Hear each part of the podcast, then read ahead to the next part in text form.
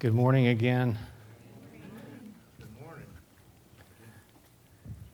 Um, anybody remember there used to be a Christian band named PFR? Anybody remember that? A few of you. Um, what does that stand for?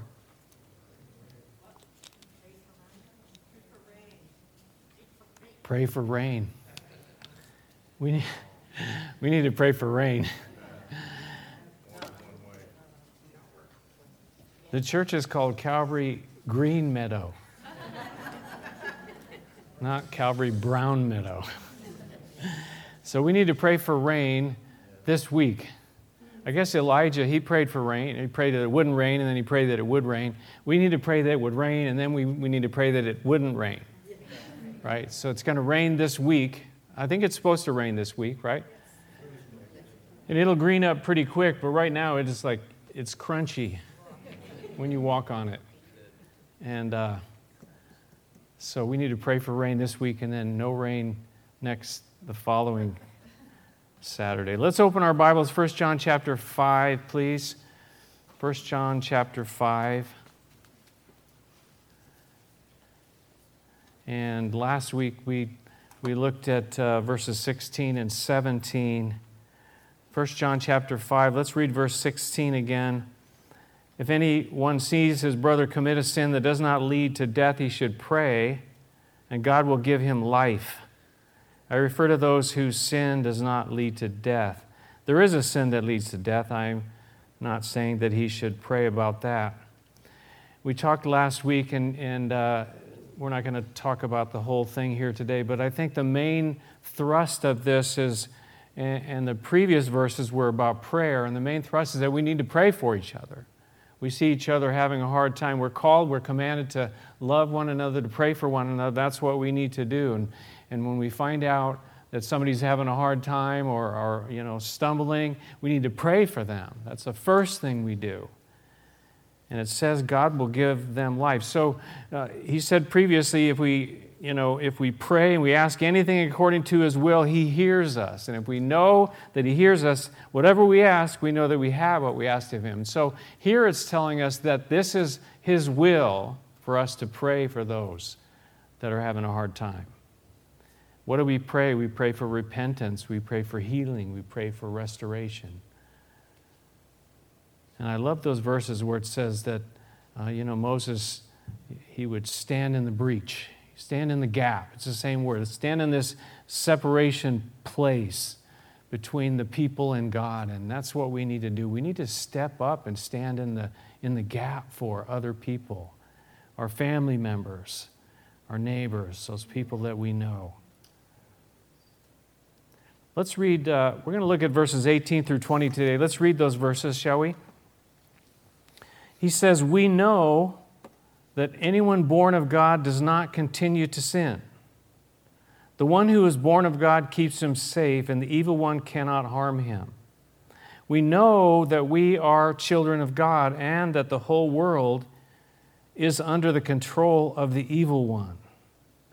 We know also that the Son of God has come and has given us understanding so that we may know him who is true and we are in him who is true, even in his Son Jesus Christ.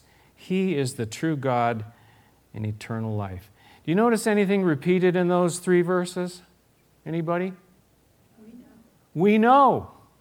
Three times he says it, and, and it kind of stands out, doesn't it? We know, we know, we know, and then near the end he talks about us knowing him. That's actually a different word. Uh, but this was very important to John, something very, very important to John. 36 times he talks about knowing. He talks about knowing, and, and uh, we saw just a few verses back in verse 13. He says, These things are written to those who believe in the name of the Son of God, so that you may know that you have eternal life. Verse 15, that you may know that you have what you ask in prayer. This is an important thing. There's something about this. This Greek word, uh, there are two main Greek words for the word know. One is eido, E I D O, and the other is gnosko, and you've heard that one before. Gnosko is kind of learn and to know by experience, something you gradually learn and know. This word eido is something more of a, de- a definitive knowledge where we know this. It actually also means to see. We see it. I see it. I know it. It's a statement of fact. This is something that is for sure. And that's what he's talking about in these verses. There, uh, one commentator calls these three certainties in these verses the three certainties that we're certain about these things. And so we're going we're to look at those three things. And, and uh, at the end, um, I'm kind of wondering why he put them in this order. I'm kind of thinking it should have been the other way around, personally, and, I'll, and, and you'll see why. But the first thing that he talks about here in uh, verse 18, he says, We know that anyone born of God does not sin or does not continue to sin. And the one who is born of God keeps him safe, and the evil one cannot harm him. He's talking about those who are truly born of God, truly born again. In chapter 5, the, the, in, in verse 1, he says, Everyone who believes that Jesus is the Christ is born of God. So there's this life that we have by being having the second birth, the, this birth in, in, through faith in Jesus Christ. And he says, We know, this is something we are sure about, that anyone who is truly born again, he will not continue in sin. He does not continue in sin. Now, does that mean that uh, if you're born again, you're never going to sin again?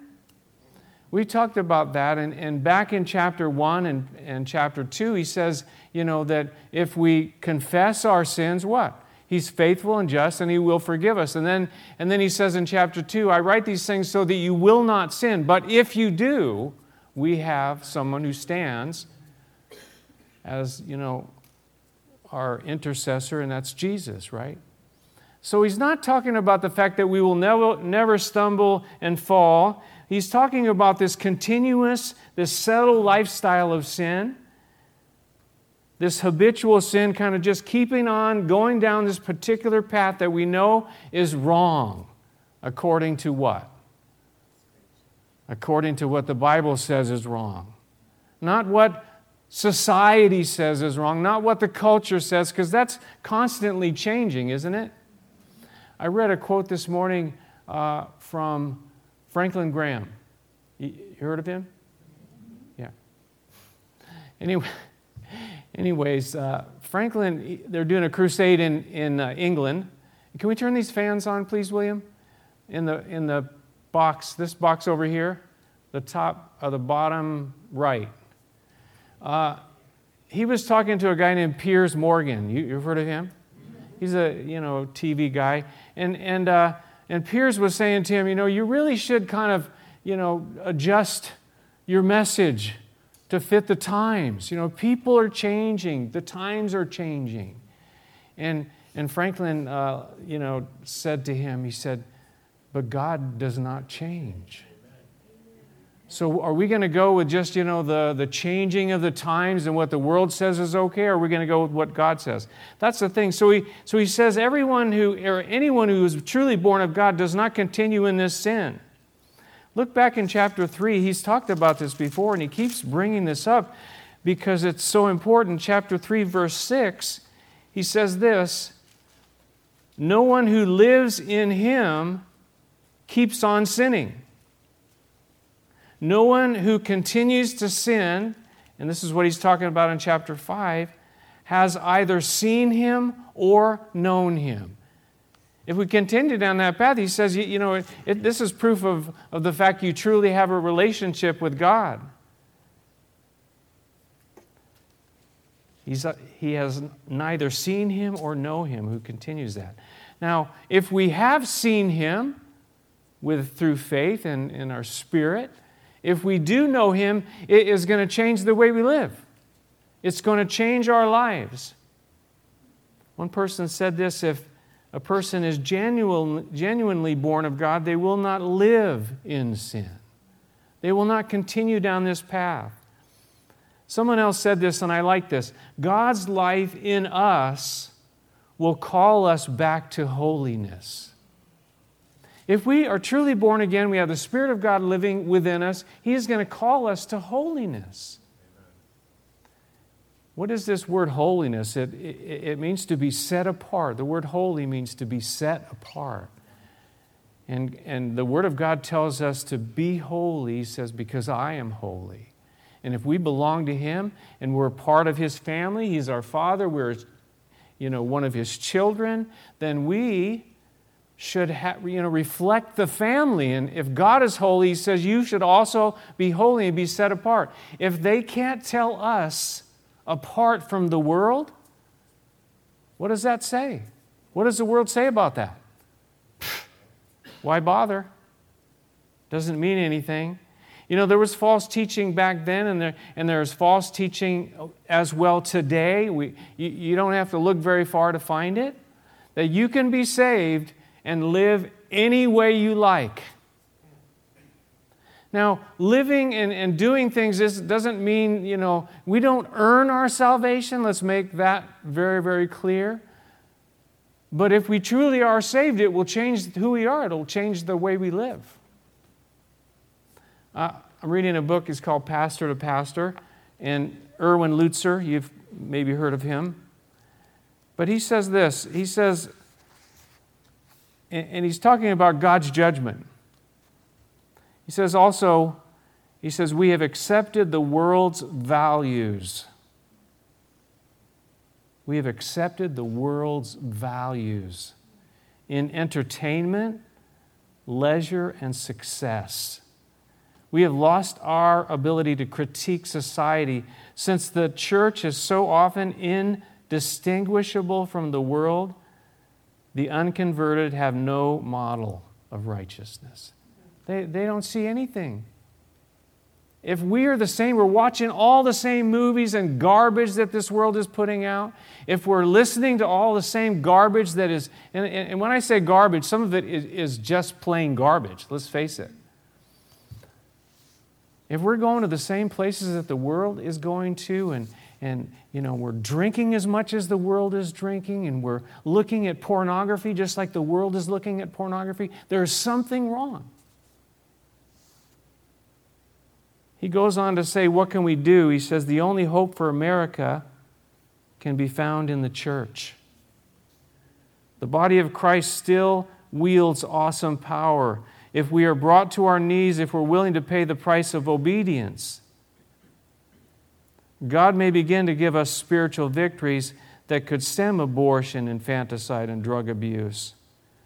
Perhaps in His grace, He might even be pleased to send us a spiritual awakening.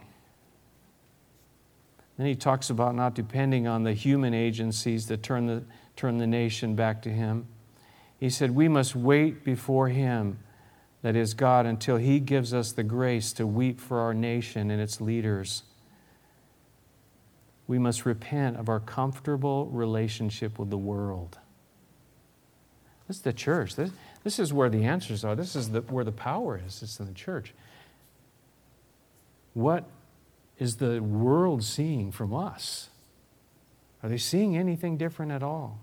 Are we willing to stand up for, for truth and for what's right, for what God says is what is right? But notice in the second half of that verse, he doesn't just say, do that all on your own. Notice what he says there. He says, he says that in the second half of verse 18, he says, The one who was born of God keeps him safe, and the evil one cannot harm him. In other words, God, Jesus, the Son of God, is protecting us.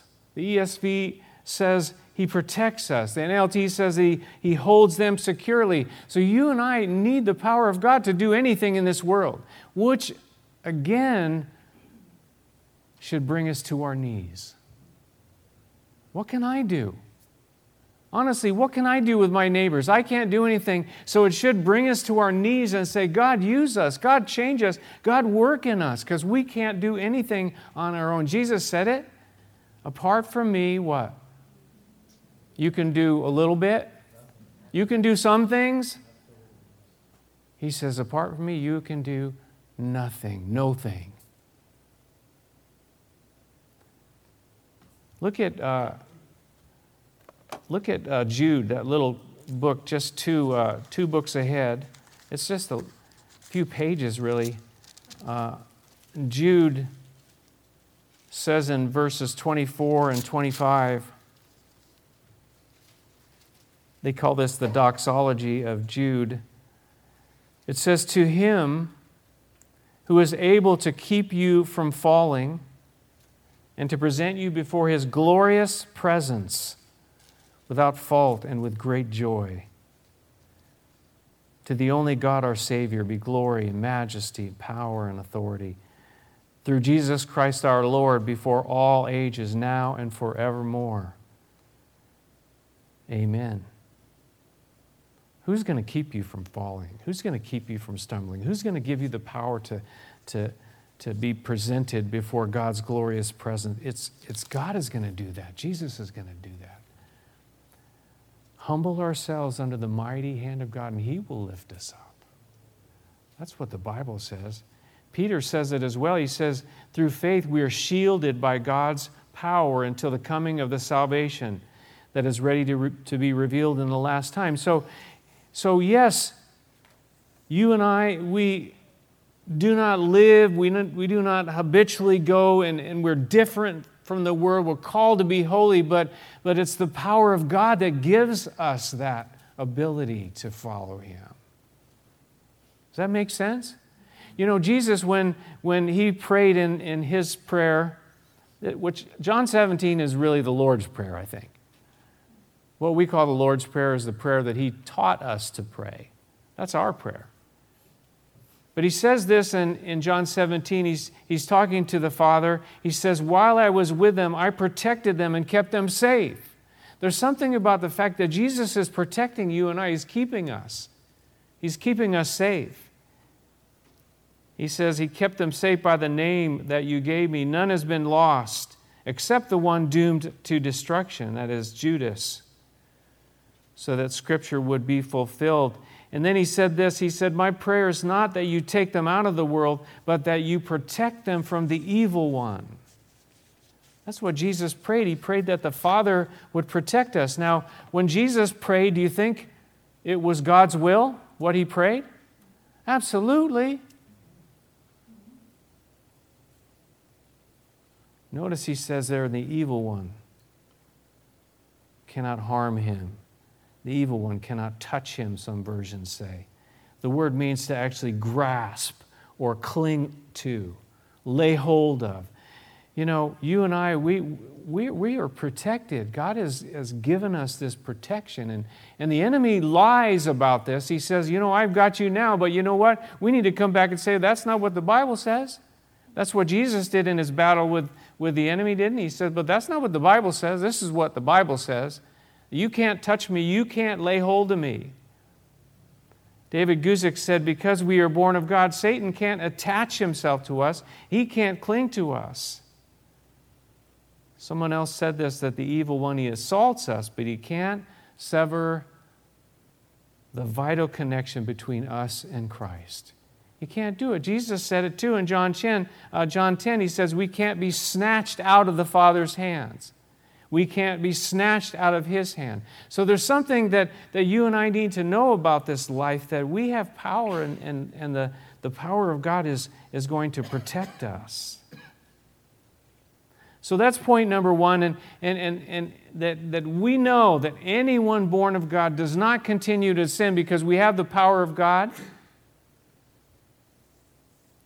He's keeping us, He's keeping us safe, and the enemy cannot touch us, cannot harm us, cannot cling to us, grasp a hold of us. That's point number one.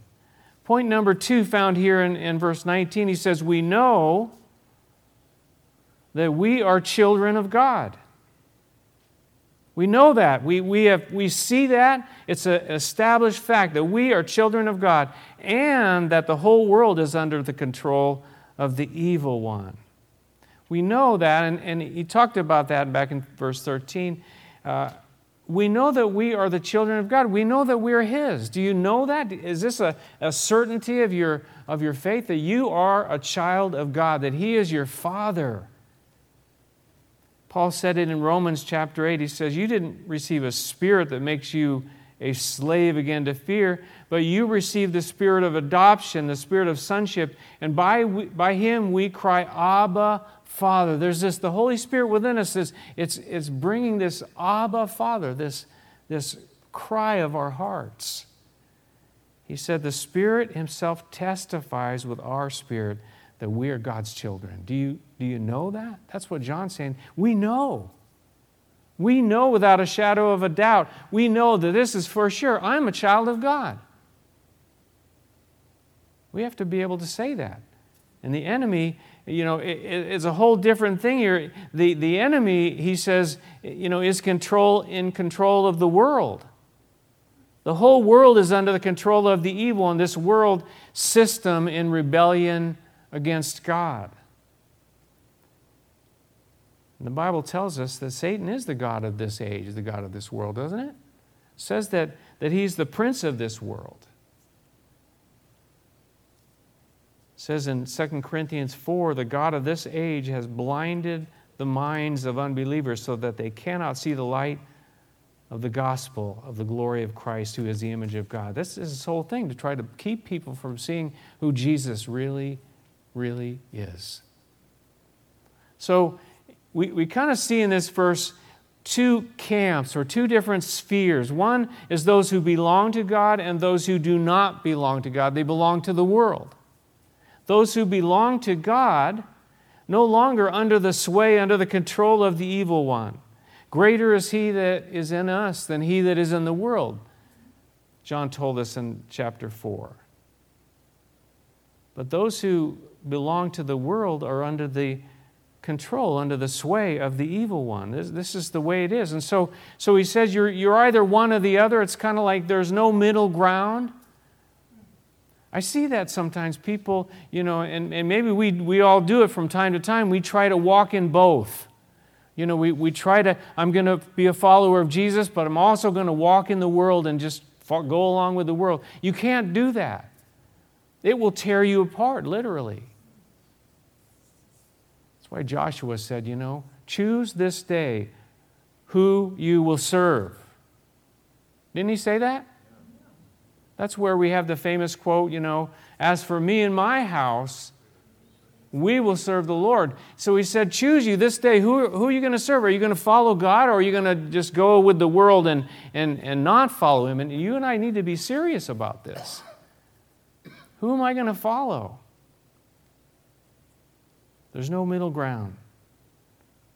Perhaps that's what John was talking about in, or Jesus was talking about in the book of Revelation where we become lukewarm. We're neither hot nor cold. We're kind of like right in the middle. We just, you know, a little bit of both, a little bit of each. Point number two, we know that we are his children. That was supposed to be up there. But point number three,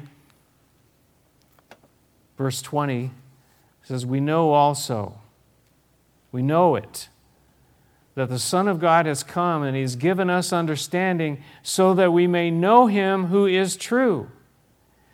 We know that the Son of God has come. We know that. There was false teachers back then saying, you know, it was just kind of an apparition. It was a spiritual thing. It wasn't true. He didn't really come and take a human body. No, we know and we believe in the incarnation, meaning that Jesus came and He took the form of a, a human body and he, and, he, and he became flesh. John said it in the gospel. The Word became flesh and He dwelt among us. Jesus Christ has come. We know that. Listen, don't, don't argue with me. Jesus has come. It's kind of ridiculous, uh, you know, the, the history uh, of the fact that Jesus came to the earth, whether you believe He was the Son of God or not. There was a man named Jesus who came to the earth, so how could you even say that He didn't? But the fact of the matter is, this is a, a, a cornerstone, one of the cornerstones of our faith that Jesus Christ has come. The Son of God has come. For God so loved the world that he gave his only begotten Son. He sent his Son. And Jesus came. It's interesting when you look at what he says here. He's come. He's come and what? He's given us understanding so that we may know him who is true. Why did he come?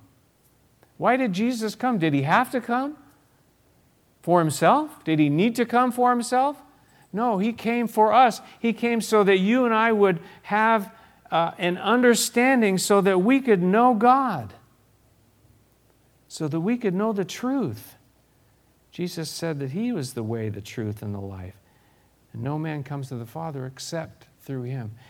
There, there is no hope apart from Jesus. Remember Jesus walking along the road to Emmaus with a couple of disciples, and, and they were talking, and, and uh, you know, they didn't really know that it was Jesus there with them. Well, they're talking about all these things that happened and about what Jesus had done and, and, and all the stuff that had, had happened. And then it says that Jesus opened their minds so that they could understand the scriptures. That's what Jesus does. He opens, he opens our understanding. Before we're born again, the, the unspiritual man doesn't understand the things of God. The natural man does not understand the things of God, but God, by His Spirit, opens our understanding so we can see it. We can see it and we can know it. We know the Son of God has come and, he, and He's given us understanding so that we may know Him who is true.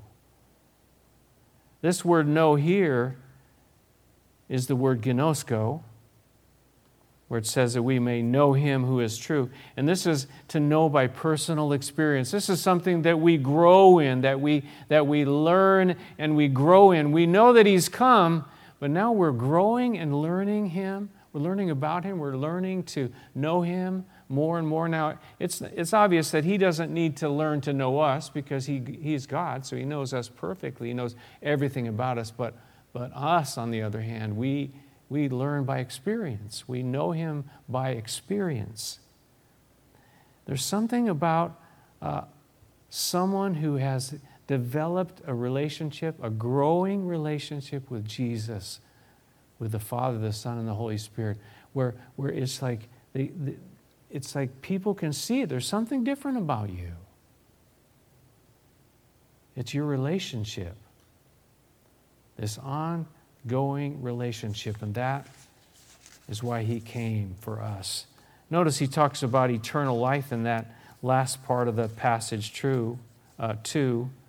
He says he is the true God in eternal life, and it, it really gets down to, uh, again, this relationship, because Jesus said it in John 17, 3. This is eternal life, that they may know you, the only true God, and Jesus Christ, whom you have sent.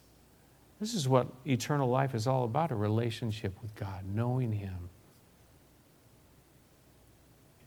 Knowing Him. It says in 2 Corinthians 5 Therefore, if anyone is in Christ, he is a new creation. The old is gone, the new has come. And all this is from God who reconciled us to himself through Christ. He reconciled us to him through his son Jesus, and that's what he wanted. You see, but, but when that happens, he says, You are a brand new creation. Something has changed. You have a brand new life. So we know that the Son of God has come, uh, point number three.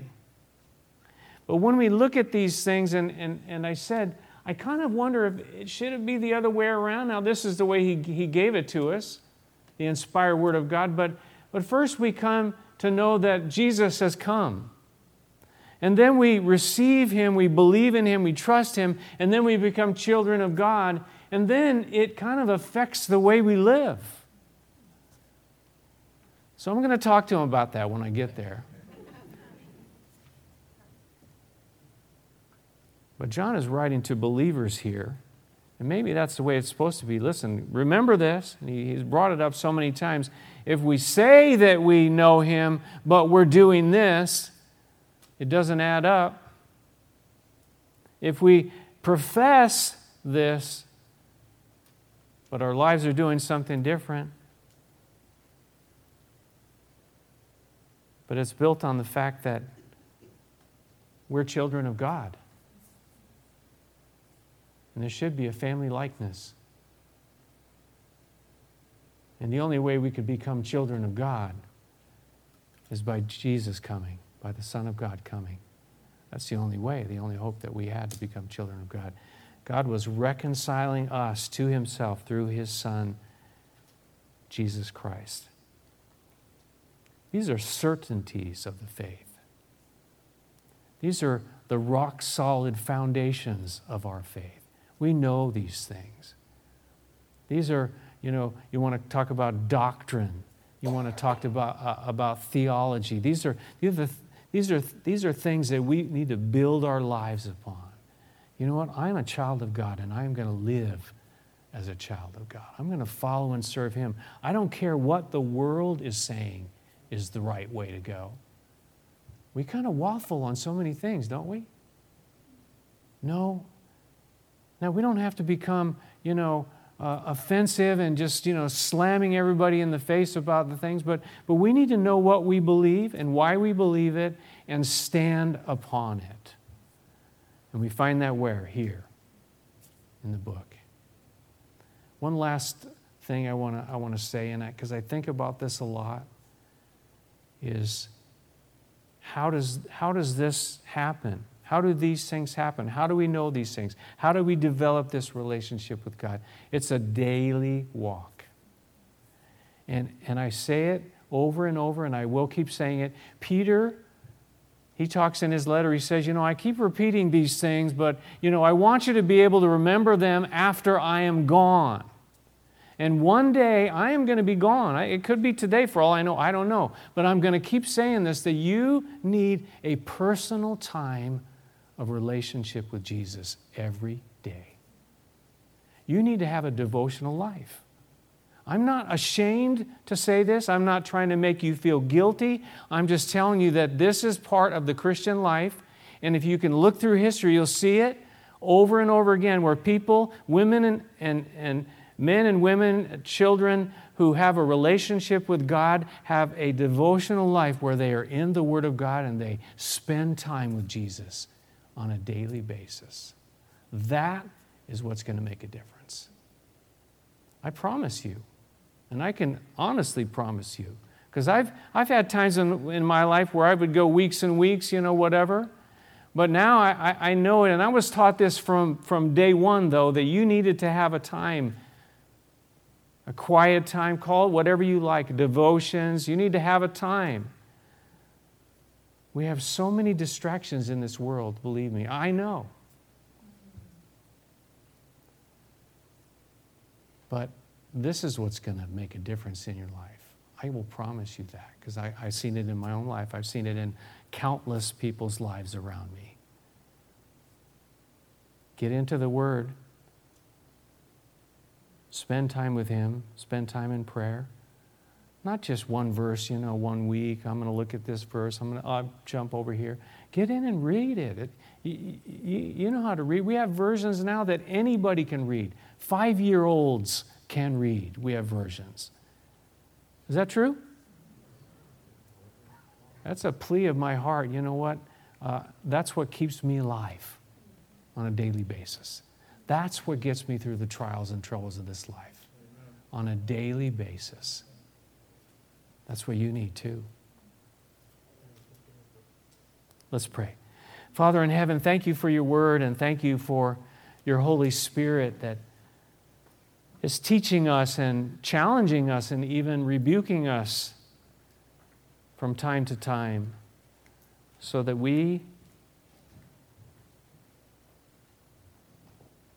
would represent you in a way that's truthful and clear that we are children of God. And it's affected the way I live. It's affected the way I think. It's affected the things I do, the things I look at, the things I read, the places I go, the conversations I uh, allow to, you know, fill my brain.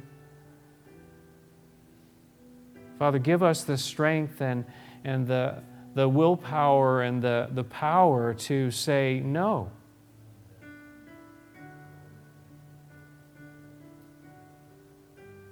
teaches us that verse in Titus, teaching us to say no to ungodliness and worldly lusts. Just because the world says it's okay, Father, I know your word says something different. I pray that you would help us to rise up as a church and, and, and be a true light and be true salt in the world. We are the salt of the earth and the light in the world because of Jesus living within us. Help us, Lord, I pray. And we know it's a battle, it's a spiritual battle, but Satan can't hold on to us. He can't grasp us, he can't cling to us, he can't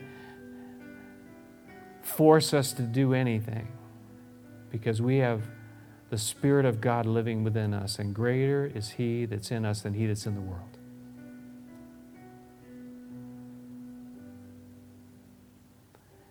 And Jesus, I pray right now, too, that I, I know you're calling, you're, you're wanting to reconcile some back to the Father, maybe even here today.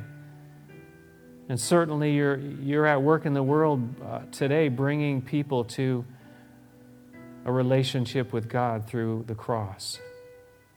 And maybe that's you today. All, you, can, you can give your life to Jesus today by, by, by surrendering and saying, Jesus, come. I believe in the cross. I believe in what you did for me. And I surrender and I, I ask you, Lord, to save me, rescue me today. That I might know you and know the Father in heaven and have that true eternal life. In Jesus' name we pray. Amen.